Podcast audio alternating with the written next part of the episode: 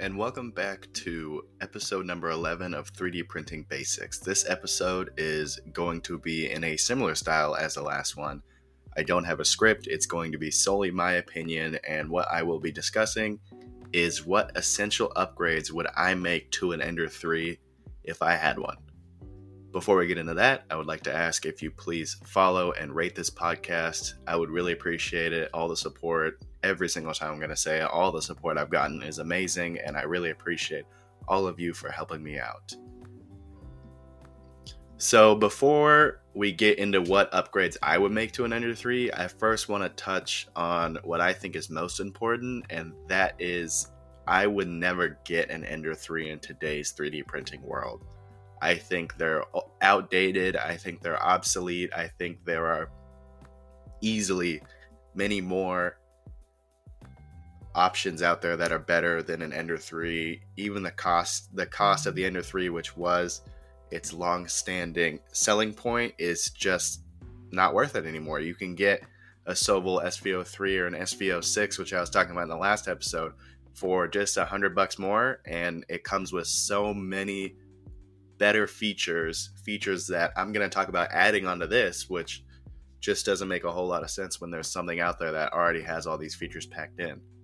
So, before I get into it, just wanted to say I would never get a Creality Ender 3, and I would not suggest getting them. If you're a beginner and you're looking for your very first printer, I don't think an Ender 3 is the answer for you. I think there are much better options out there, and I highly recommend that you do your research before you just jump into an Ender 3. But for this episode, let's say I'm stuck with one. I happen to get one before Bambu Labs and everything made print speed crazy hot, and I'm stuck with one. So this is what I would do.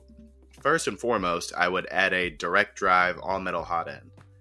This just makes everything easier and allows you to print a wider variety of materials. The direct drive allows you to print things like TPU and other flexibles, which in my previous episodes, I've mentioned how PLA, PETG, and TPU I think are the three main filaments every beginner should get familiar with using.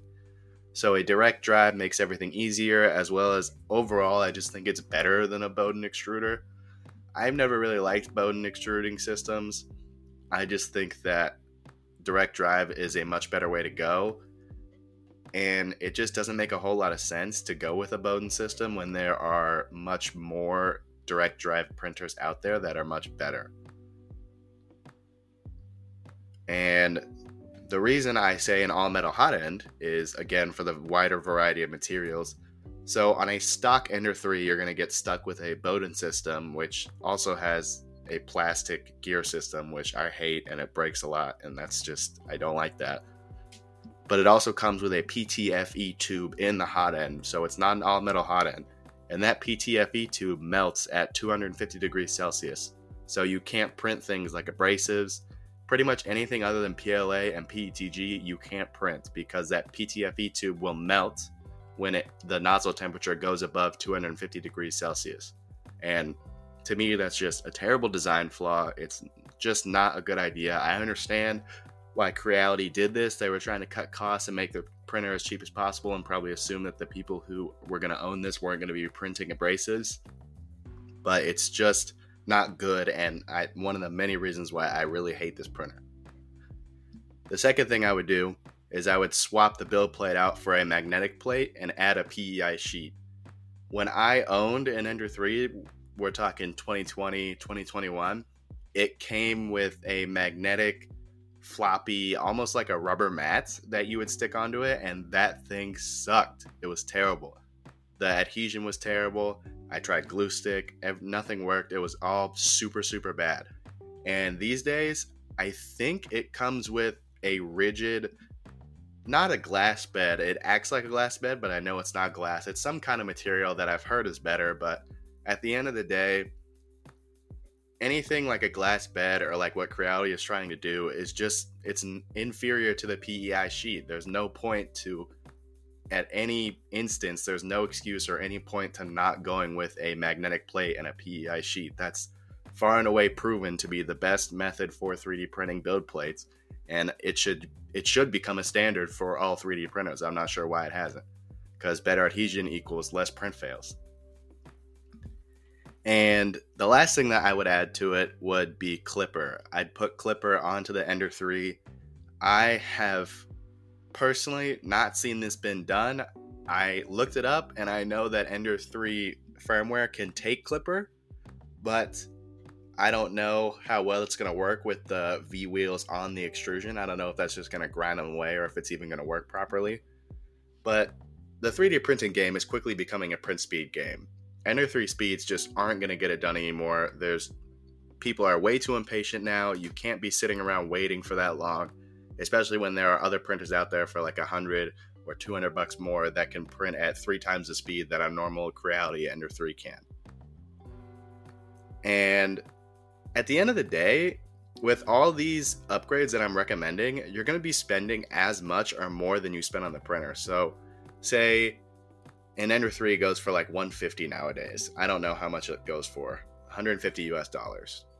All these upgrades that I just mentioned are going to be at least that, if not more money. So, there's just no point to buying a printer and then doubling your cost that you put into the printer to make all these upgrades to make it what I would deem usable in today's day and age. And also there are other printers who have all of these features that come with the purchase who that cost less than overall what kind of money you'd be putting into the Ender 3. So there is just there's no scenario, there's no situation where the Ender 3 makes sense in today's day and age. It just doesn't make sense. If you have it, I'm sorry. I just I don't know how to help you other than make you can make these upgrades. You can try your best.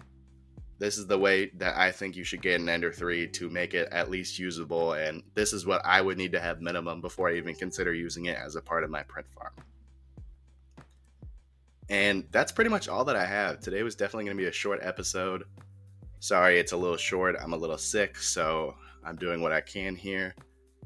Thank you for listening to this episode. I hope you enjoy this style. I'm going to try and combine this podcast into episodes like these where it's non scripted and I'm just kind of ranting or saying my opinion on things. And then also, I'm going to continue making informative episodes like the first nine uh, episodes of this podcast was, I think an even mix of that would be a good way to balance out this podcast and would be a good way to appeal to everybody. So, if you like this style of podcast, please let me know. If you have any suggestions, please let me know.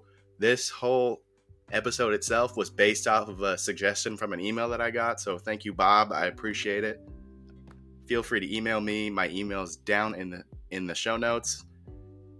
I also got asked about following and rating this podcast. The only way I know how to do it is on Spotify, and that's if you go to these episodes and you click on the title of the podcast, the 3D Printing Basics, and it will take you to the podcast page. And there you're going to be able to follow it and rate it. But other than that, like on Apple Music, Amazon Music, I don't know how to do any of that. I'll look into that and see if I can put together a tutorial or something. Feel free to become a monthly supporter. There's a link in the show notes. Thank you so much for listening, and I'll talk to you next time.